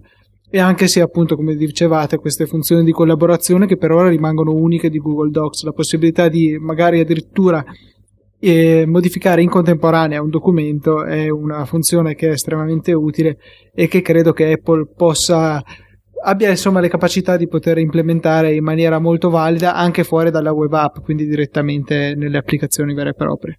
Ragazzi, ma Google comunque a livello uh, di servizi web, diciamocelo, fa impressione, cioè quelli devono avere dei di server, delle città di server devono avere, perché sì, gestiscono sì. delle funzionalità che richiedono una potenza di calcolo inaudita, già solo il motore di ricerca quello che fa è imbarazzante, a pensare poi tutti gli altri servizi e anche questo che dici tu, a gestirlo su scala mondiale per tantissimi utenti che ci stanno su, e va un, una perfezione. Cioè, Google fa impressione sotto questo aspetto, c'è poco da dire. Eh, adesso che hai citato Google, Maurizio, Apple ha evidentemente deciso di mettersi contro anche con la rimozione delle mappe, che vabbè, poi magari ne parleremo se è stata una scelta saggia o no. Eh, io, come dicevo nel live, avrei, eh, avrei proprio voluto un, un grosso miglioramento per quanto riguarda la mail Apple, cosa che non c'è stata, cioè sì, è stato aggiunta questa funzionalità V I P che però non è secondo me niente di, di particolare, cioè Apple non pensa, secondo, o meglio non pensa, non lo so, eh, non tiene in considerazione il fatto che chiunque ha una, una, un account Gmail, la mail la usa con, con Google assolutamente, e nonostante eh, chiunque abbia un account eh, iCloud abbia anche la mail eh, chiocciola me, non, non ne faccia uso. E secondo me non fa niente però per invogliare la gente ad utilizzare questo, questo indirizzo email rispetto all'altro. Io mi sarei aspettato qualche mossa in che questo... tipo di miglioramenti ti aspettavi, per curiosità? Non so, eh, ad esempio una cosa che eh, io no, a cui non posso rinunciare è la possibilità di mettere delle regole un pochettino più personalizzate a livello di, di server, non più di client mail, cosa che con Google posso fare molto bene. Ma se, tu, prima, ma se tu prima hai detto de, hai parlato della, persona, della, della sincronizzazione delle impostazioni, non pensi che i filtri entreranno in gioco? Eh, però il problema è questo, che la sincronizzazione, allora eh, per quanto riguarda iOS non si possono mettere delle regole, eh, per quanto riguarda Mac sì, si può fare, però rimane il problema che finché io non ho un Mac acceso e quindi mail in funzione eh, che eh, filtri queste mail e applichi le regole, io mh, non ho questa funzionalità, cioè se ho solo l'iPhone acceso o l'iPad, eh, le mail mi arrivano a casaccio. Dovrei avere, non so, un, un MacBook acceso o un Mac mini da server sì, sì, acceso tutto il giorno che applichi le regole. Questo secondo me è molto limitante, sopra- soprattutto per gestire una mail come tu avrai quella di Saggiamente e noi abbiamo quella di Easy Apple, sarebbe bello poterla gestire così meglio. E un'altra cosa che a me dà fastidissimo è il fatto che di default, quando si, si, quando si eh, imposta, si configura un account di iCloud, Eh, le, le mail cancellate vengano messe nel cestino e non vengano archiviate. Quello puoi modificarlo che... nelle impostazioni, cioè. Assolutamente, lo posso fare, però eh, non trovo corretto, cioè, o meglio, a me non piace come scelta quello di metterlo di default, perché se io eh, per qualche motivo eh, ripristino l'iPad, mi dimentico di farlo e dall'iPad, dove leggo le mail principalmente, le prime le cancello, Non, non sono tanto felice, cioè se cancello l'email dell'amico che mi scrive una stupidata, ok, se cancello l'email ad esempio della banca e dopo un mese e mezzo mi serve e io scopro che l'ho eliminata del tutto, diciamo che non, non, non sarei troppo felice di questa cosa. In, in questo senso io parlavo di mail, non so poi eh, se, se, Ma poi, se, se cioè, sono secondo io... me no, cioè non, a meno che non si inventino qualche funzione incredibile, io non vedo perché passare a loro, se non per il fatto che magari lì sei riuscito a registrarti nome, punto, cognome, chiocciolami, mentre su Gmail era già presa, questo è il mio caso. Eh, non vedo quale potrebbe essere il vantaggio a cambiare, se non tutto lo sbattimento enorme di dover andare su tutti i siti e cambiare la mail associata, cioè proprio secondo me ci sarebbe zero vantaggio da quel punto Ma, di vista da guarda, parte dell'utente. Io ascolto e, app- e apprendo, nel senso che comunque eh, ho, ho sicuramente una, una visione un po' diversa dalla vostra, perché ho, ho, ho la casella di posta eh, mi punto com ce l'ho da quando ho acquistato il primo Mac con MobileMe, lo feci immediatamente e da allora l'ho sempre avuta, quindi non dico che l'ho avuta prima di quella Gmail, ma insomma più o meno siamo lì. E, e poi ho anche un'abitudine forse pessima di gestire troppe caselle di posta, nel senso che io per esempio sul, eh, sul computer qui di casa ne avrò sette o sei o sette, sul computer di studio ne ho altre nove che sono diverse da queste sette, tra le altre, tra le altre cose, tranne eh, quella di, di, di iCloud appunto. Eh, e quindi ecco, il concetto di preferire un'email piuttosto che un'altra non me lo sono mai posto, insomma, perché le utilizzo tutte per, per esigenze differenti. Eh, qui ci vorrebbe un bel, un bel inoltro, poi buttare tutto a una e farlo, eh. Però immagino che tu avrai bisog- necessità di gestire email diverse. Sì, ma no, io lo trovo comodo, tra virgolette, nel senso che mi smisto le, la posta in relazione alla, alla casella, evito di eh, impazzire, cioè perché, perché riesco ad avere caselle di, vabbè, ora stiamo approfondendo troppo il discorso, però perché riesco ad avere caselle diverse tra studio e casa? Proprio perché per l'organizzazione che tengo, ten, riesco a mantenere dif, differenziate le cose, no? Cioè inoltre le cose che mi interessano per lavoro da una parte, quelle che mi interessano per la vita privata, tra virgolette, dall'altra, e quindi le organizzo in, in quest'ottica. Benissimo. Ti capiamo, ti, ti capiamo. Chissà che in un futuro non finiremo anche noi così, dai. Direi eh, di passare a, sì. all'ultimo grande punto affrontato nel W W D C, iOS sei. Finalmente è stata presentata la prima beta. In molti... Sì, gentile Luca, però. Ma a meno non che, avete a meno detto che Maurizio... di Mountain Lion che hanno cambiato il dock? E hanno cambiato l'icona del cestino. E infatti stavo dicendo, eh. se Maurizio non ha nient'altro da aggiungere... No, guarda, su Mountain Lion c'è tantissima roba da, da aggiungere, però vabbè, eh, poi, ci, poi ci perdiamo, dai. Quindi vabbè, passiamo, passiamo avanti. Ad iOS. Prosegui pure Luca, scusa se ti ho interrotto. No, sì, dicevo che questa beta che ha entusiasmato molti, eh, per quanto non sia rivoluzionaria, molti l'hanno bollata come un aggiornamento incrementale, che poi è quello che Apple fa da molto tempo a questa parte, insomma non ci ha mai, eh, salvo rari casi abituati a dei salti enormi, ma sempre ad un progressivo miglioramento dei prodotti software esistenti. Delle funzionalità interessanti, per esempio viene aperto Siri anche al nuovo iPad, solamente all'ultima generazione, l'iPad due è escluso, e viene un, eh, abbandonato il supporto alla prima generazione di iPad, probabilmente, questa è una mia interpretazione, per questioni di RAM ridotta, infatti ne aveva solo duecentocinquantasei mega che erano pochetti già quando è uscito, adesso figuriamoci. Però c'è, la, c'è l'iPhone tre G S, eh?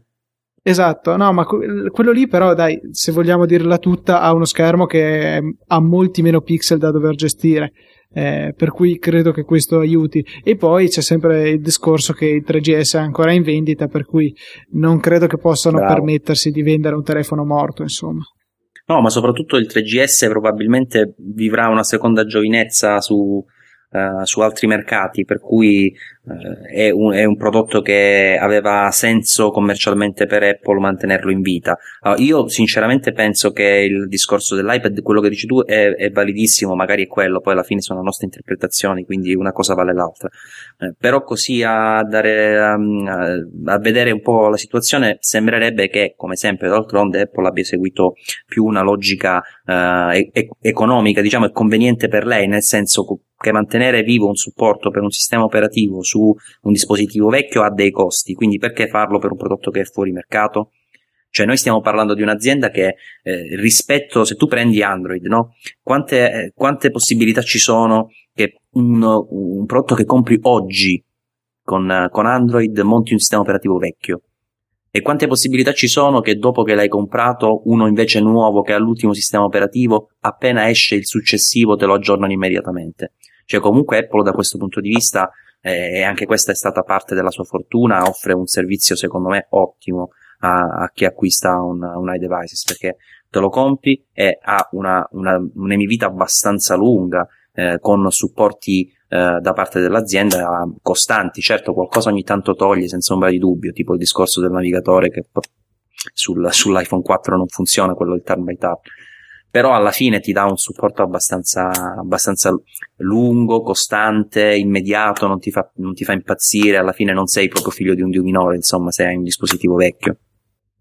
Beh, c'è una limitazione stupidissima, che è quella di streaming fo- della condivisione dei, dei, degli album su streaming foto. Mi diceva oggi Luca che non è possibile con gli iPod Touch di quarta generazione, per esempio. E boh, sinceramente il perché eh, non l'abbiamo capita. Comunque, secondo me alcuni sono... Eh, non so, non, non vorrei chiamarli capricci, però cose simili. Di una cosa sono certo, cioè ho letto un articolo oggi di cui non voglio neanche ricordare eh, il titolo e nella fonte, che diceva che Apple sta frammentando iOS perché eh, eh, come si dice, sta differenziando le funzionalità che ci sono su iPhone quattro S o ad esempio iPhone quattro o l'iPhone tre G S. eh, non eh, Non, non, mi sembra, non mi sembra assolutamente vero. Cioè sì, ci sono delle funzionalità diverse, ma frammentare un sistema operativo è un'altra cosa, quindi assolutamente una stupidata. Eh, una, una, una cosa velocissima volevo dire, Luca e Maurizio. Eh, tante persone mi hanno scritto su Twitter chiedendo eh, installo, non installo la beta, la installo, non installo. Allora, fate sostanzialmente quello che volete, cioè se volete installarvi la beta e farvi registrare in qualche modo il vostro U D D, fatelo. Io lo sconsiglio assolutamente, primo perché è una beta, secondo perché il vostro dispositivo principale dovete usarlo quotidianamente e non, non dovete permettervi di eh, arrivare in un momento in cui o non funzionano più i messaggi, perché la prima beta può andare benino, la seconda può eh, non far andare più, non so, la fotocamera, quindi potrebbe essere un bel disastro. Terzo, non mi sembra un eh, iOS così eh, sconvolgente, cioè non, non, non porta nessuna novità a cui non si può rinunciare, a differenza di iOS quattro e iOS cinque, dove in uno ad esempio aveva, veniva portato il multitasking con le cartelle e potevo capire la gente che impazziva per volerle provare o volerle avere subito. Eh, dall'altra parte, cioè iOS cinque, che introduceva il Notification Center, e anche lì è stata una grandissima ehm, novità. Adesso secondo me non c'è niente per cui eh, uno non possa aspettare quest'autunno. Volevo soltanto precisare questa cosa. Ehm, per quanto riguarda eh, le, le novità, allora io mi verrebbe da partire dalle parti negative, perché per quelle positive ce ne sono tantissime, alcune veramente eh, pazzesche, come il, il, lo slide del volume, che non so se avete visto il video dove fa vedere che a seconda dell'inclinazione fa cambiare leggermente la grafica per dargli una specie di effetto di eh, profondità. Eh, una cosa vabbè, molto molto ricercata. Comunque, eh, tra le, le mancanze secondo me che ho sentito di più è... Ehm, non c'è stata nessuna novità per quanto riguarda eh, le, le notifiche, cioè non c'è questo, questo fa- tanto richiesto dagli utenti eh, sistema di, no- di notifiche centralizzato su iCloud, sì. E questo mancherà. In effetti se, se ne sente la mancanza decisamente. eh, non è, non è una bella situazione quella in cui siamo adesso, in cui abbiamo le notifiche che suonano ovunque e poi non spariscono una volta che sono state lette su un dispositivo. Ne avevamo parlato anche con Federico Viticci. Eh, la situazione è abbastanza confusionaria e credo che sia, cioè, debba essere una priorità in Apple, anche se sembra non esserla, andare a, a risolvere appunto questa questione. E non, e altra cosa riguardante le notifiche, che io eh, da, dal mio lato avrei tanto, tanto desiderato un, anche un qualcosa che nella status bar mi segnalasse che avevo da leggere delle particolari notifiche nel, nel Notification Center, ehm, qualcosa che diciamo potesse sostituire i badge e dirti, non so, una piccola iconcina di un messaggio nella status bar che mi dicesse oh guarda che ci sono dei messaggi che hai da leggere nel Notification Center, come avviene col jailbreak con applicazioni, con eh, software come Lockinfo. È una cosa che boh, mi sarebbe piaciuta e non c'è stata. Un'altra grave mancanza secondo me è la, l'impossibilità ancora di sincronizzare eh, i dati in background, cioè come per il Mac c'è cioè quel, quella grossa, grossa limitazione per quanto riguarda iCal. Su iOS eh, questo è presente in tutte le applicazioni e secondo me questa potrebbe essere una grossa mancanza. Io penso, non so Maurizio, tu che magari fai uso di applicazioni che eh, gestiscono dati sia su iPhone sia su Mac, magari anche per lavoro, non, non, non ti sei mai non hai mai sentito stretta questa Cioè, stretta, nel senso. Ma guarda, so so, so... Uh, per come uso io l'iPad, no, devo dire la verità, non ho mai. Però ecco, non, non, non mi sono espresso finora perché eh, ovviamente mi rendo conto che ne faccio un uso abbastanza limitato, nel senso che per me nel novanta per cento è uno strumento di svago, non tanto di produttività, tanto ho sempre un Mac con me, quindi alla fine eh, sinceramente mi trovo, mi trovo meglio con, con il computer, cioè per me è uno strumento di lettura, di navigazione, insomma più o meno quello, e quindi ecco questa esigenza non, non l'ho mai sentita particolarmente. Una cosa che mi è dispiaciuto invece, che eh, aggiungerei all'elenco che stavi facendo tu e che speravo davvero, ne avevo parlato anche in passato, che con questa versione Eh, l'iPad, almeno perché su iPhone non avrebbe senso, eh, iniziasse ad avere un po' una gestione dell'utenza, perché comunque eh, è un dispositivo che si trova molto spesso anche tra, non so, tra le mura domestiche, no? Allora che senso ha per esempio due persone che utilizzano lo stesso iPad e, e si devono leggere la posta l'uno dell'altro, o comunque l'uno la può usare, uno no, insomma comunque ha, ha poco senso, dico per la posta, ma ovviamente il concetto è esteso un po' a tutto, quindi secondo sì. me l'iPad, per essere veramente uno strumento indipendente più che il file system, eh, dovrebbe iniziare a slegarsi da questo concetto del dispositivo unipersonale, perché alla fine invece è un dispositivo ottimo per quanto riguarda fruizione dei contenuti, aggiornamenti eccetera, per cui eh, questa possibilità secondo me sarebbe abbastanza importante.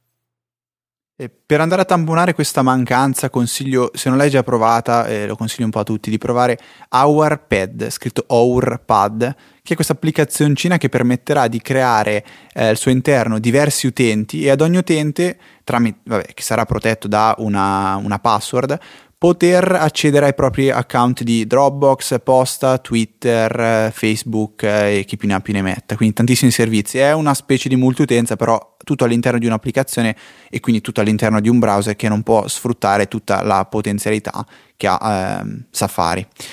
E sì, questa, questa sinceramente è una mancanza che, che si fa sentire, secondo me sì, però non, io non riesco assolutamente a, tro- a pensare una soluzione valida, sinceramente. Luca, anche lui ha un iPad che usa in famiglia, tra virgolette, non so, tu come, come te la vivi questa situazione? Ma, eh, Luke? In famiglia ne abbiamo due, il mio e quello di tutti gli altri, fortunatamente ho il lusso di poter disporre del mio personale, però per gli altri sì, cioè le mail sono tutte insieme, cioè mamma, papà e Alberto hanno tutti la, la loro casellina impostata in mail e, e tutti possono vedere la posta di tutti. In famiglia non rappresenta un problema, però per dire già... Eh, non so, mia mamma e mio fratello hanno entrambi un account su Facebook, eh, devono eh, dividersi, uno usa l'applicazione, uno usa su Safari e, e, insomma sono delle piccole cose che però insomma se venissero curate a livello di sistema sicuramente potrebbero rendere ancora migliore la fruizione di un dispositivo che, cioè, è veramente utile in tante situazioni. Eh, che poi la soluzione sarebbe dal punto di vista almeno eh, diciamo estetico funzionale, passatemi il termine, abbastanza semplice, perché tu comunque hai lo, la maschera eh, di blocco schermo, basta mettere le icone con eh, i, le persone, diciamo, no? E tu esatto. tappi, su, tappi sull'icona, poi decidi tu se attivarti la password eh, o ma meno. Tu come, mh, cioè, quando però io vado a installare un'applicazione, la installo solo per il mio utente o la installo per tutti e poi eh, l'applicazione gestisce i... I, con, i dati, diciamo, in modo diviso? Beh, stiamo, ah, sempre, perché... stiamo sempre facendo ipotesi così, sì. Però secondo me ha, ha senso che eh, funzioni un po' come la condivisione in famiglia, nel senso che comunque il pro, la, l'applicazione sia disponibile per, per tutti nel dispositivo, magari limitare il numero di, per, di utenti a dispositivo, ti voglio dire che so, cinque utenti eh, a dispositivo. Eh, cinque utenti, però sì, secondo me ognuno è una cosa che... dati, cioè se io accedo certo. con il mio account l'applicazione vede i miei dati, se accede mio fratello vede Bravissimo. I suoi, chiaramente. Sì, ma eh, prova a iniziare a pensarla, cioè se proviamo a iniziare a pensarla anche con la musica, con i video e queste cose qua, ci vorrebbe un iPad da duecentocinquantasei giga praticamente, ah, boh. Perché è in quattro. Quelli so cacchi tuoi, tra virgolette, però alla fine eh, sì. loro ti dovrebbero dare secondo me la possibilità di gestire la cosa, poi anche, anzi se si... Mh, Eh, pone un problema del genere è meglio che ne vendono uno con più, con più gigabyte. Ah beh, quello sì, però è una soluzione secondo me che bisogna pensarla bene, ma cioè non buttare fuori un iPad che... no, questo assolutamente no, eh, lo diciamo sempre. ehm, un'altra cosa che oggi ne, lo, dice, lo facevo notare a Luca, forse era, vabbè ieri sera, eh, il sensore della luminosità non funziona ancora come dovrebbe, cioè ma io non, non capisco se è un problema hardware, se è un problema che tutte le volte si dimenticano di, di sistemarlo, ma il sensore funziona solo in un verso, cioè funziona solo quando vede più luce e aumenta, aumenta la luminosità dello schermo. Se io poi passo al buio, niente, devo bloccare e risbloccare, a quel punto lì il sensore eh, capisce che, che sono al buio e non voglio diventare cieco. Eh, cioè è un problema hardware, non lo so, io è una cosa che non, non so trovare una spiegazione. Ma guarda, io una, una cosa che ho notato è che quando tu imposti la luminosità automatica mi sembra di capire che lui comunque non, eh, non scenda mai sotto la posizione che tu imposti nello slide. Mi segui? Ah, scende?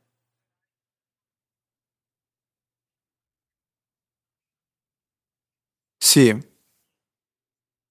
Questo sì te lo confermo, perché a me capita spesso di sbloccare l'iPhone mentre ho il pollice sul sensore, quindi va bene, allora cancellate buio. L'ultima frase. Eh, siamo in live, siamo in live. Eh vabbè, quindi... per, la, per il no, podcast, scherzo. Sì, sì, sì, no, vabbè, tranquillo. ehm... Abbiamo provato Siri, ci abbiamo giocato tutti alla grande, chi ha un dispositivo compatibile, e in effetti, come ci segnalavano giustamente su Twitter, probabilmente è una delle funzioni che spinge più gli utenti a voler provare eh, appunto que- questa versione beta di iOS sei, eh, pr- pr- particolarmente era Francesco Folino che ce lo segnalava, e io l'ho provato, è divertente, fa molte cose, capisce bene la lingua, però certe volte ti cade su delle banalità, cioè eh, delle funzioni che magari sono banali devi richiedergliele in una certa precisa maniera, non ha ancora raggiunto un'estrema flessibilità nel linguaggio che comprende, e ancora secondo me manca di alcune funzioni, per, per esempio ha guadagnato sì la possibilità di dire apri Facebook, apri Tweetbot, ma non ha ancora la possibilità di dire accendi il Bluetooth, spegni il Bluetooth, o anche per dire, gli ho provato a dire cancella l'ultimo messaggio e mi ha detto no, non posso cancellarli i messaggi. Cancellatelo tu. Beh sì, beh le solite, le solite limitazioni ci sono, poi magari metteremo nelle show notes una piccola, vabbè, comunque è una, un piccolo ragazzi, scherzo che ho fatto a, a Luca ottobre, oggi. A ottobre deve uscire, quindi stiamo parlando di quanti mesi? Sì è vero, di sei eh. mesi, no sì, sì, tre, tre mesi. mesi. E questa è proprio una beta, l'altro giorno uno su Twitter mi ha detto ormai le beta sembrano le, sembrano le alfa, no le versioni definitive sembrano le beta, le beta sembrano le alfa, le alfa sem- so- sono nei pensieri degli angeli, cioè sono sì. delle cose proprio impossibili. No è vero, è vero, assolutamente. Ehm, passando a, vabbè questa è una domanda che ci ha fatto un utente, ehm, perché secondo voi non è stato introdotto anche eh, nel menu rapido dopo il Bluetooth anche il tre G, cioè io gli ho risposto a mio modo, cioè secondo, però vabbè, sentiamo cosa, cosa direste voi. Ave, non so se avete capito la domanda. Sì, vabbè, Hanno la spost- risposta è semplice, perché sennò poi che devono mettere in iOS sette? No, dai, se, io, io invece ho risposto dai, ci hanno in messo modo, sei cioè, versioni per fare sta modifica. eh, io, io ho un'altra risposta. Luca, tu, la tua, quale sarebbe? Sentiamo, vediamo se... Credo che nel solito ambito delle convenzioni di Apple l'utente non deve preoccuparsi di, di queste cose. Eh, se, se spegnesse il tre G poi ne avrebbe una navigazione più lenta e quindi sarebbe colpa dell'iPhone che va piano. Eh, non so, questo, questo più o meno è la mia interpretazione. Guarda, io sì, ancora, sono ancora più drastico, cioè non so se ricordate che eh, l'iPhone quattro S inizialmente non poteva far disattivare il tre G, perché l'idea è che il tre G non va disattivato, cioè eh, se io sono proprio morto di batteria sì, potrei capirlo, vabbè eh, l'idea è vado, vado in modalità aereo e poi se ho bisogno di fare la chiamata la tolgo. Eh, è una di quelle cose che secondo me certi utenti però tendono a fare, cioè tendo a disattivare il tre G. Io ho fatto il mio periodo in cui volevo disattivare il tre G, poi dopo ripetuti insulti di Luca mi sono convinto a lasciarlo attivo, e è una cosa come per esempio il multitasking, cioè la gente tende comunque a continuare a chiudere le applicazioni anche se non dovrebbe. Io spero che eh, in iOS sette venga tolta la possibilità di chiudere le, le applicazioni in background. Comunque no, beh, per essere, no, no, certe volte serve ridendo, quando eh. si bloccano. Sì, no, sto esagerando, però è una cosa che Apple vuol dire, cioè il tre G è attivo, lascialo lì. Eh, faccio una domanda a Luca. Luca, mi sembra che sei tu che stai provando il nuovo sistema operativo, giusto? Sì, sì, entrambi, entrambi ok. No, perché io su io sto provando solo su iPad, no? E, e, e ho Wi-Fi, ok, poi ho Bluetooth sulla destra, perché come sapete su iPad eh, la schermata delle impostazioni è su due colonne, no?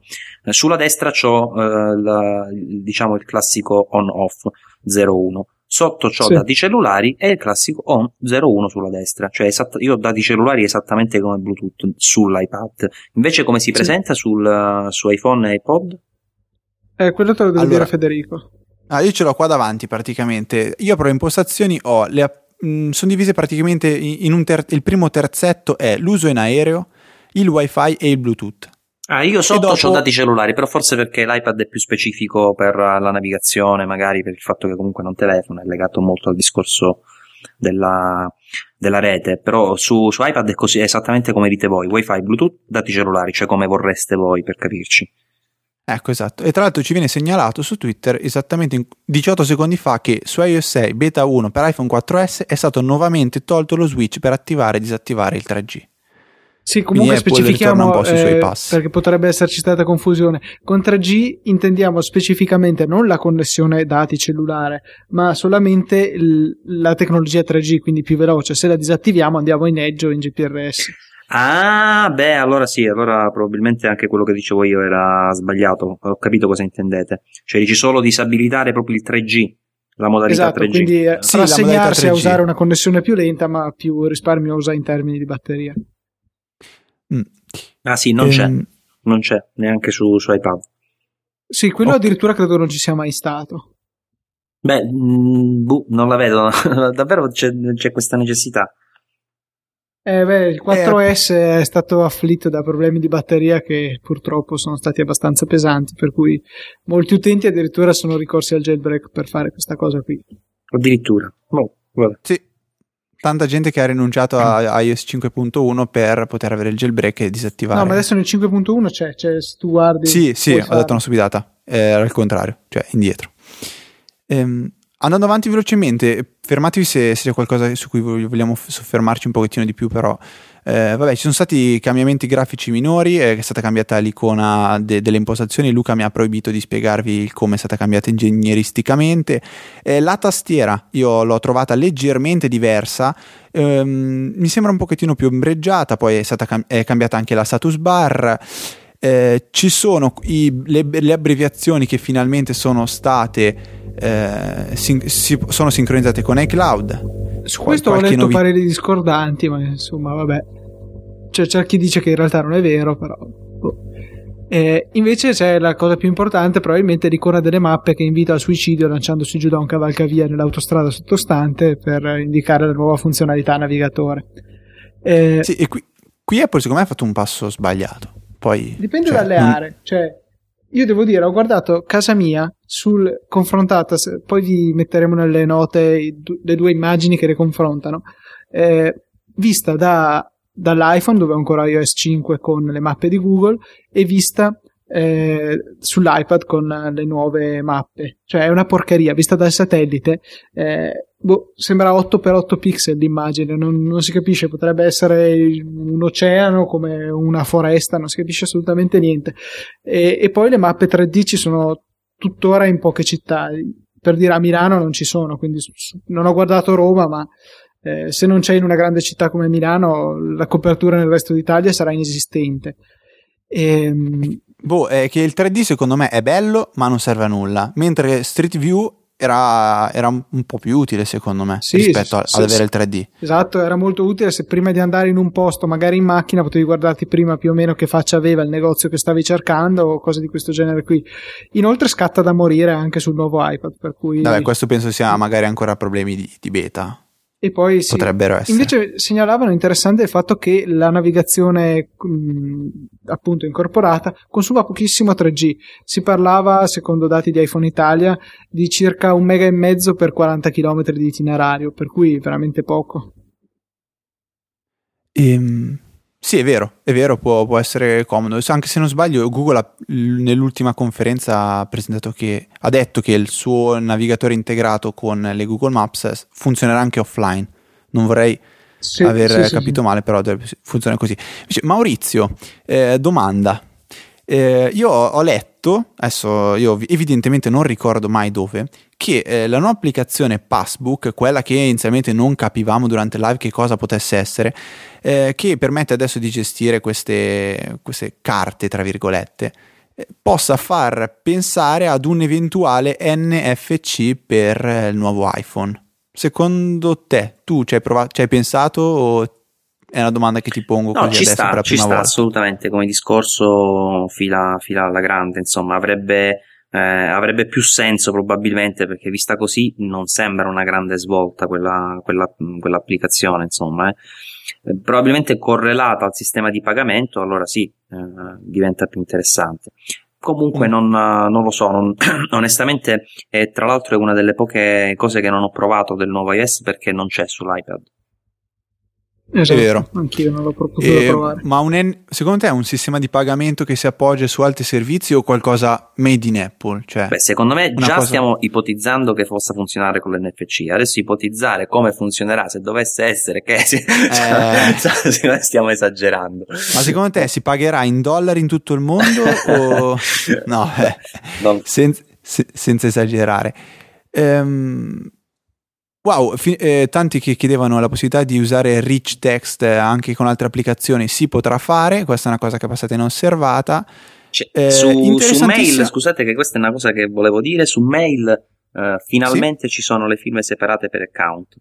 Oh è sì, vero. Infatti ci voleva proprio. E si possono mettere anche, appunto come dicevi tu, i rich text, quindi si può mettere un grassetto, un corsivo, cose del genere. Ehm...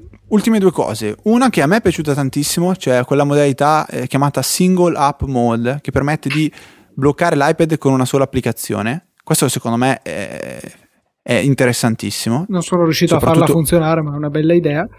Eh, vabbè. E l'ultima è il FaceTime in tre G, che eh, bisognerà capire se gli operatori lo bloccano o no. Nel frattempo oggi Luca, se, dopo aver esclamato sono un genio, ha, è riuscito a far funzionare FaceTime in tre G anche senza iOS cinque e senza eh, jailbreak, eh, iOS sei scusate, e senza jailbreak. Cioè fate una prova anche voi, Maurizio, questo è uno spunto per fare un bel articolone e fare lo scoop. No, no, lasciacelo a noi. Eh, basta fare una chiamata in FaceTime avendo due dispositivi in Wi-Fi e successivamente, dopo che la chiamata è partita, andare a disattivare il Wi-Fi dai dispositivi. E la, la chiamata continua. Co- continua tranquillamente e potete andare avanti a parlare anche sotto connessione tre G, scoprendo così che Team attualmente non blocca questo tipo ecco, di Ecco, non dovevi chiamata. Dirlo, tempo dodici secondi e sarà bloccato anche FaceTime. Eh, adesso. Eh, no, interessante, invece a me è piaciuta molto la nuova tab privacy delle impostazioni, dove abbiamo una granularità molto maggiore eh, per le impostazioni relative alla privacy. Localizzazione è confluita qui dentro, quindi non ha più la sua voce separata nella barra laterale dell'iPad e quindi credo nel menu principale eh, dell'iPhone. Abbiamo poi contatti, calendari, promemoria e immagini, ciascuno eh, separato, e quando un'applicazione tenta di accedere per la prima volta per esempio ai contatti appare una richiesta di conferma all'utente, che può decidere se consentire o meno la richiesta delle applicazioni.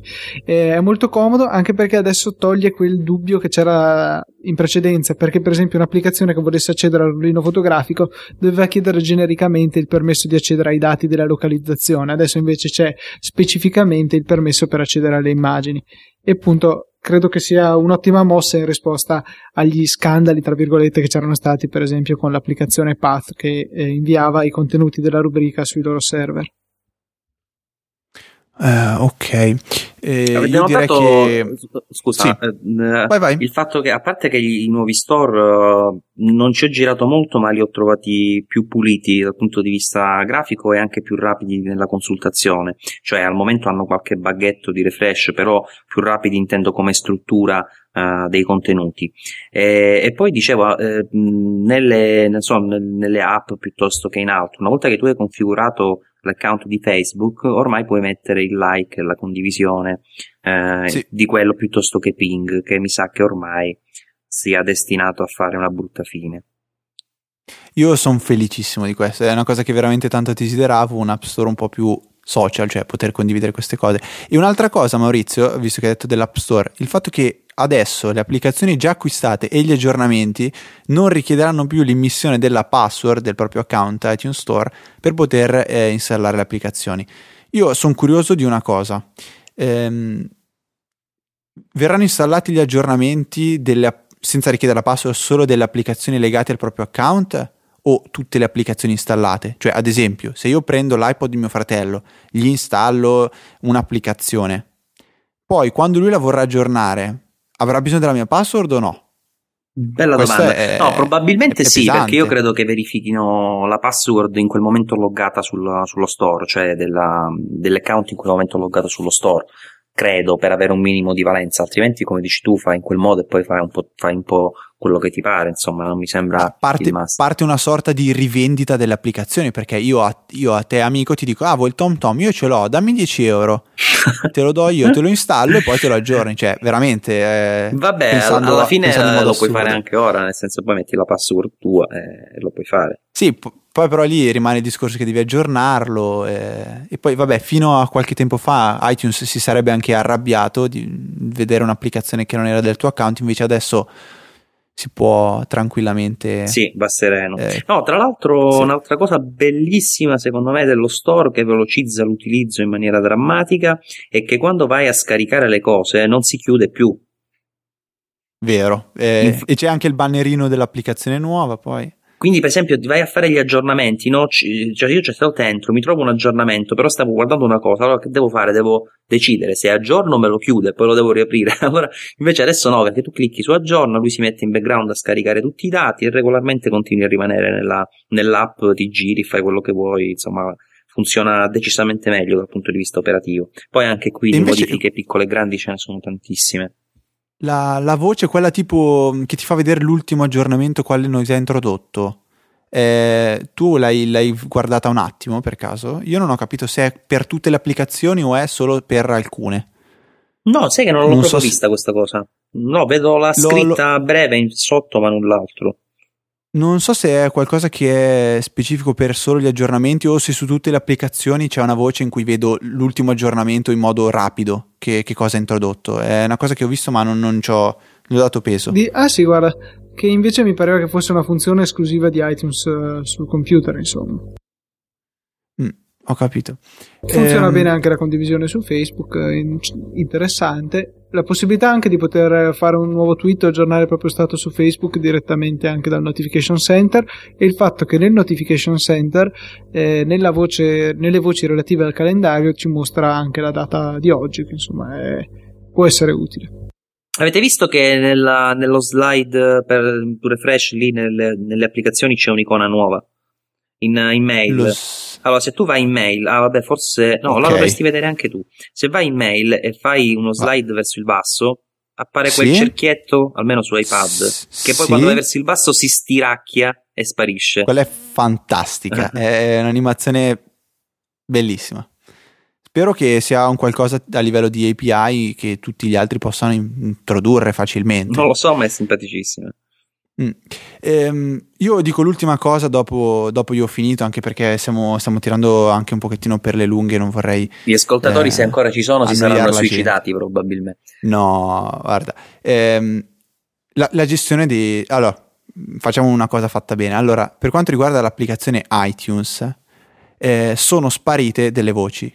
Queste voci sono tre, sono iTunes U, che però verrà gestita a quanto pare dall'applicazione eh, rilasciata da Apple specifica per questa funzionalità. Gli audiolibri, che non so se verranno introdotti ad esempio nella iBook Store o da qualche altra parte, e i podcast. I podcast, per quanto riguarda la versione eh, di iPod Touch e iPhone, non sono più gestiti da, eh, da iTunes. Eh, Ma, no, cioè, ti posso dire una cosa? Vai su, vai. Apri, apri l'app musica. Sì. Ti vai a cercare in altro i podcast. Sì. Lo vedi? Eh, sto aprendo adesso l'applicazione, si sta aprendo. E che eh, ti, ti dico adesso, mentre si sta aprendo, visto che è bella bloccata l'applicazione, eh, vado in, in altro. Ehm, che io se provo ad aprire Easy Apple, cioè cerco il link su Google di Easy Apple sull'iTunes, sull'iTunes Store, clicco, lo, lo tocco, lo seleziono. E si vede una pagina mi... con l'account ed esci. Giusto? No, ah. mi, mi apre mi apre iTunes Store, mi dice tipo impossibile visualizzare, stop. Invece io una mattinata che provo una cosa del genere, invece mi facevo un altro discorso, prendevo podcast, dicevo di andare a prendere altri nello store perché non ce n'erano sul dispositivo, mi apriva iTunes, mi posizionava su uh, una pagina dove si vedeva il nome del, due pulsanti, nome dell'account ed esci, basta. Però ho eh. pensato che fosse semplicemente perché ancora non è, eh, non è attiva, diciamo, come, come funzionalità. Cioè, sì, su- Succede questo anche a me, però dopo avermi dato l'errore che non esiste, diciamo, il podcast che non può andare. Non capisco se è, è un qualcosa di, di, a livello di bug, di malfunzionamento, o Apple ha in riservo un'applicazione apposita per gestire i podcast e vuol dire che ascolta anche Easy Apple a questo punto, cioè... Ma se è pro- lo, probabile so. Che se facciano la, l'app per iTunes U potrebbe forse andare un po' insieme, che dici? Non lo so, è, è da valutare. Comunque è anche possibile che sia semplicemente una fase di aggiornamento, perché ti ripeto, comunque non è che funziona bene. Io certe volte lo apro e mi dice errore, errore, errore, chiudi, poi chiudo, entro e funziona, oppure faccio entro in una pagina e si refrescia a morire fino a quando non si intrippa e si chiude. Cioè comunque è una betissima, non è una beta, siamo ancora a mesi e mesi dal rilascio ufficiale, per cui le valutazioni troppo dettagliate potrebbero essere eh, diciamo totalmente affrettate. Fraintese e affrettate, sì bravo, affrettate è il termine più giusto. Sì, ecco, quindi questa è anche una risposta a coloro che ci chiedevano eh, se vale la pena di provare questa beta. Insomma, è una beta, per cui con tutti i vantaggi e gli svantaggi del caso. No, io infatti per esempio sul, eh, proprio in virtù di quanto uno un dispositivo lo utilizza eh, nel quotidiano, l'ho installato su iPad, ma non lo installo neanche se mi pagano sull'iPhone, perché se rimango senza telefono sono rovinato, mentre invece ecco. Qualcun altro mi ha detto no, io lo installo sull'iPhone, l'iPad lo utilizzo per lavoro e, e non, non mi sognerei mai di metterlo in difficoltà, insomma, che magari non mi funziona qualcosa, quindi poi in base alle proprie esigenze si può fare. C'è anche sempre da valutare che si può fare il downgrade, quindi dovesse mm-hmm. succedere, insomma. Però ricordiamo eh, velocissimamente che il, i backup di iOS sei non possono essere installati su iOS cinque. Questo sono al novantanove per cento sicuro. Non si è mai potuto, non penso si possa neanche ora. Ehm, io per quanto riguarda tutta, questo, tutta questa lista di cose che mi ero detto, mi ero, mi ero preposto, le ho dette. C'era vabbè la questione del, della gestione dei file, però è una cosa troppo lunga che secondo me non, non, non necessita neanche troppa attenzione adesso, perché eh, è una questione lunghissima. Io, io per quanto eh, ho finito. C'è la questione dell'orologio so, su iPad. eh, dico, eh, l'hanno fatto carino. Io adesso dico una cosa, anche se Luca mi ammazzerà, però eh. l'applicazione orologio, la grafica, sì? La lancetta dei secondi è ingegneristicamente completamente sbagliata, perché hanno messo quel pallino dalla parte dell'asta lunga. Non girerebbe mai. Che no, non è che non girerebbe, quello è un, contro, un contrappeso Stai, che serve sì, a spostare. Si romperebbe tutto, va bene così, dai, ecco, dai. Mettila così. Però è sbagliata. Dovrebbe essere cioè, al contrario. Guardate, no, guardate anche, i vostri cioè, orologi. È sbagliata da vedere, anche se sembra una cosa da un'idea cioè, di sbagliato a guardarla. Il pallino va dalla parte corta. Comunque sì, io direi Mettiamola che la più grande così. Innovazione di iOS sei è la possibilità di mettere un orologio gigante a tutto schermo sull'iPad. Sì, veramente. Si sentiva veramente Luca la sua boiata l'ha detta. No, ma per, anche la sveglia, no? Cioè io l'ho provata, però poi mi sono, mi sono chiesto ma che diavolo ti serve la sveglia sull'iPad? Anche perché non è che dici tu si sincronizza con l'iPhone, perché te la metti da tutte e due le parti. E, e questo è assurdo, eh. Cioè perché non la devi sincronizzare? Eh vabbè, ci ho pensato pure su questo, ma poi diventerebbe un macello. In base a che cosa lo fai? Tu considera che certe volte ci vogliono cinque minuti perché si aggiorni un dato da un dispositivo all'altro. Ti figuri che per cinque minuti l'altro ti continua a suonare? Sì, infatti no, no. Boh, ma i messaggi impiega qualche secondo, per sì, esempio. No, non lo so, bene. Comunque sì. Le volte che va quando male va invece... Vabbè, eh, no ragazzi, se, avete, se non avete nient'altro da aggiungere salutiamo tutti, eccetera, eccetera. Ditemi voi. Ma no, sì, io direi ma che sì. Abbiamo detto più o meno tutto quello che c'era da dire. Abbiamo anche esagerato, dai, ci siamo fatti proprio una chiacchierata. Allora mi avvio ver- ci avviamo verso la conclusione. Innanzitutto ringraziamo Maurizio per aver partecipato a questo, questa puntata con tanto di live e un, un, forse la, in assoluto la puntata più lunga per Easy Apple, quindi grazie Maurizio. È un piacere ragazzi. Eh, noi ricordiamo come sempre che potete rimanere con noi tutta la settimana tramite il canale Easy Radio eh, per ascoltare in sequenza tutte le nostre puntate. Tramite invece Easy News potrete leggere gli articoli della settimana più importanti, più belli, che, selezionati direttamente da me e eh, da, dal mio amicone Luca. Noi invece ci diamo appuntamento settimana prossima, venerdì alle cinque come sempre. Ciao da Federico e immagino anche un ciao da Luca.